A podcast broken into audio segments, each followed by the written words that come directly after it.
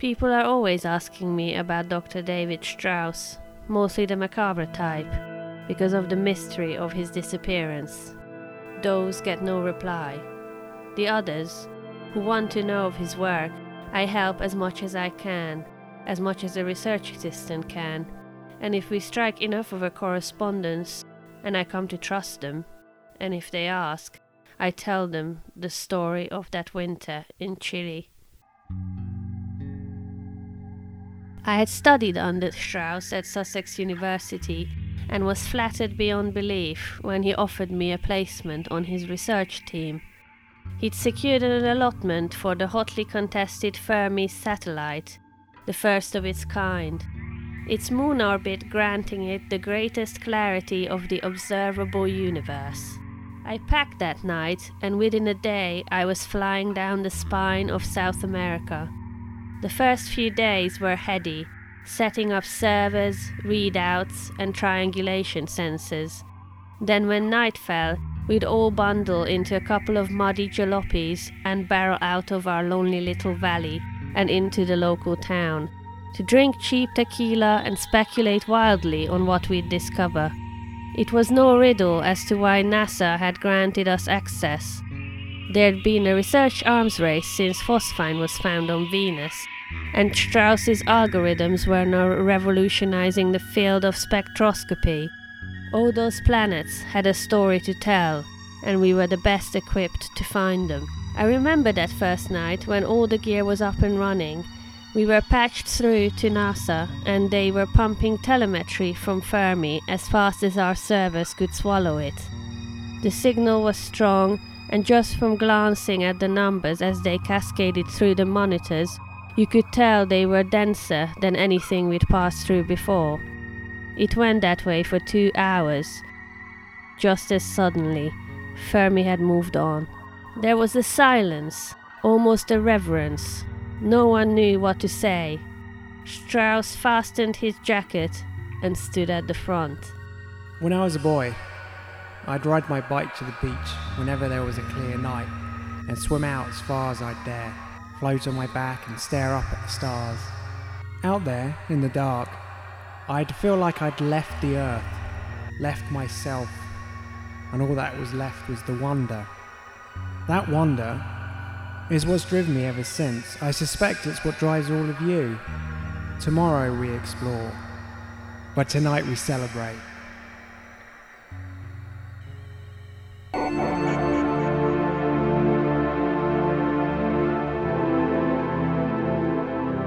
Made sure to take the long way down to the driveway where the jalopies were waiting. I stopped in a clearing. The wind was making the tree branches groan, and I spent a long while staring up. Being a city kid, the stars still make me speechless, and that night I felt they were just a little closer. What came next were a lot of 18 hour days. None of us gave a damn, of course, mostly in our 20s and drinking coffee by the gallon. The data was raw and gargantuan, chemical compositions of thousands of solar systems. Strauss's algorithms were constantly being realigned, and there was an army of interns to spot check and run manual calculations to ensure the results were on the money. We were discovering new planets by the minute mesoplanets, planetars, exoplanets, gas giants, dwarves, and of course, the Goldilocks. A planet just the right size, just the right shout from its sun, just the right chemical brew to support life. Anytime someone found a Goldilocks, it'd be whoops and hollers drumming on the desks, and the numbers would go up on the board coordinates, chemical comp, timestamp. By the end of the second week, the whiteboard was full 117 planets. Strauss sent us all off before midday, ordered us to head into town, drink, eat, dance. I was the last to leave the lab. He told me he just needed to finish up and he'd join us at the bar. But I caught sight of him through the window. As I was heading down the stairs, he was feverishly wheeling between monitors, a thousand thoughts burning through his mind. I knew he wouldn't be joining us. I was first in on Monday too. He was already there, wrapped over a keyboard, cold coffee by the side, two day beard, bloodshot eyes. But something else too an air to him, not of fatigue. I'd seen him strung out before. No. As I watched him walk the team through the day's tasks, what he wanted focused on, it was something else a sense of fear. It didn't dissipate, only thicken. He was constantly craning over shoulders. Every readout seemed to worsen the weight till he stumbled home with barely a word. He was absent the next three days. We cracked on, of course. NASA was still sending us gold. At the end of the third day, I got a taxi to his hotel. He hadn't left the room, and I doubt he'd eaten. Every flat surface had stacks of paper, all scrawled with manic long form maths. He kept trying to make me leave till I sat him down and forced three finger bottles of minibar gin down him. He looked into me deep. I had to know, I had to know, Ava. I've run the math myself and at least two dozen Goldilocks. Crazy, isn't it? I spent four years creating that algorithm, and all this week I've prayed it was wrong, but it's not. The date is the same any way I run it. The numbers don't lie. The chemical comps are all wrong for all of the Goldilocks. The minerals that should be there aren't, or far smaller than the planet should have, or in a different form. And for it to be true, there's only one explanation that shoulders above the rest refinement. All mined, smelted, drilled, fracked, till there's nothing left, till the planet's spent.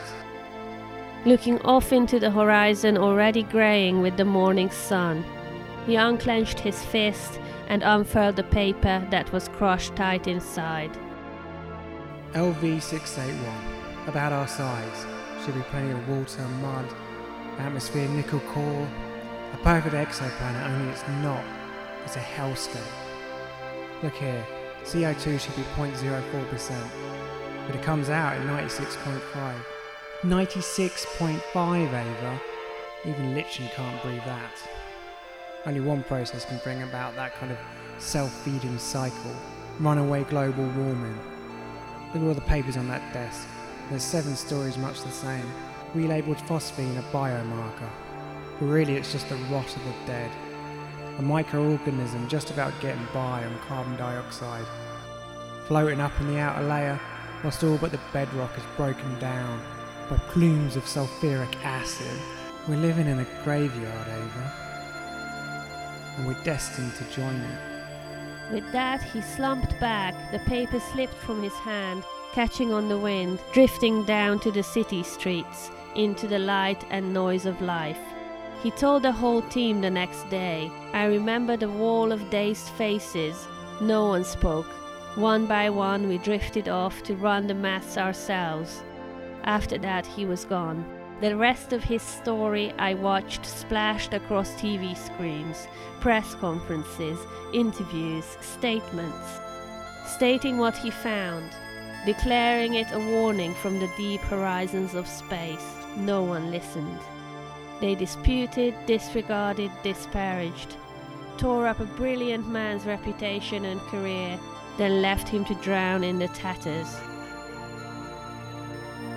His disappearance months later made no headlines. People had moved on.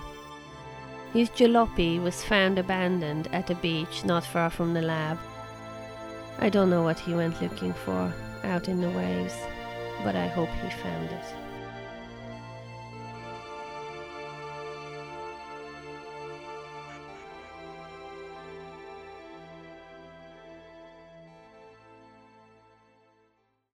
Fermi's Warning, written by Peter Gardner, starring Nora Blaschok and Peter Gardner. Music by Kraken Mare and the Comanche Psy. More episodes can be found on iTunes under Whispers Through the Static.